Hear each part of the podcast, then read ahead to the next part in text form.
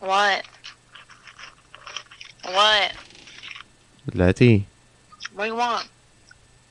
do you love me? What do you want, Javi? You're my sister. Do you love me? Bye. Wow. Welcome back to the Koba Show. Today is October 26, 2017, and I'm your host, Mr. Kobus. Today's also Thursday, the day before Friday, and it has become evident to me that in recent years, Thursdays have become a day of nostalgia. So I'd like to take a minute to look back at a couple of events that have happened on this day in the past. According to the website onthisday.com, exactly 243 years ago today, the Minutemen began to organize in the U.S. colonies. If you don't know who they are, the Minutemen were essentially stay at home, homemade military personnel who trained themselves and their partners to fight in the American Revolution. They were extremely mobile and quick to respond, and were eventually nicknamed Minutemen. This was very early in the history of the American Revolution, and it was actually before the war even began. In July, two years later, they signed the Declaration of Independence. And three months after that, on exactly this day, the 26th of October, Benjamin Franklin left to France to ask for help from the French. It's crazy to think that the foundation of the American Revolution was a grassroots movement started at home by people who really just wanted to live freely. It's even crazier that it could be happening right now. There's movements popping up really every other day. Social media and the internet has made it so much easier to communicate uh, from here to across the world our feelings, how what people should be doing, what they shouldn't be doing, what things are right, what things are wrong. It lets us communicate our feelings and our attitudes towards these dilemmas that we face day to day, and it gives us a platform to to to share that with others.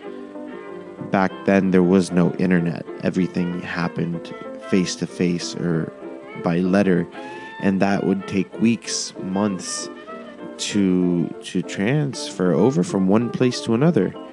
Really, the fact that Benjamin Franklin had to leave the country right during in the middle of the American Revolution, he took a ship across the Atlantic and went to France to ask for help.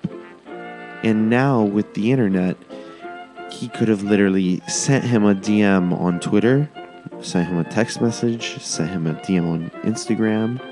Communicate however you want to get what you need done. You have the internet at your disposal. You are holding it in your hand right now, or listening to it through a speaker on your computer or in your living room, which you talk to to get this on. Do what you need to do. Thursday is the poster child for the week. We know we're going to make it to the weekend.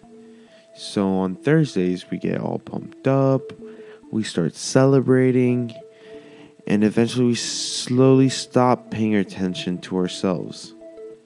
Even more importantly, we start losing sight of the bigger picture. People get to the weekend and they're like, fuck yeah, I'm done with hell. Let me bask in the glory of heaven for two days before I have to go back. The problem here is that they're stuck in a loop. They don't take care of their reality, and instead of trying to confront the problem, they pretend to live in a fantasy world. This dreamland that people imagine is fed from the plethora of imagery and videography of the success of people's extravagant lifestyle. Then the people who use this to create their picture of reality don't look at the journey to success. They just focus on the dollar value of the possessions and the lifestyle that comes along with success. So every minute that you're not working on yourself and your career is a minute lost. There's no way to stop it and there's no way to reverse it. All you can do is get to work and not look back. Not compare yourself to the imagery of what people think success is supposed to look like, but rather on your own perspective and your own reasoning. Really think about what you want to do this weekend and then compare it to how your actual weekend went like. It's probably not the same. But if it is, great. I'm happy for you.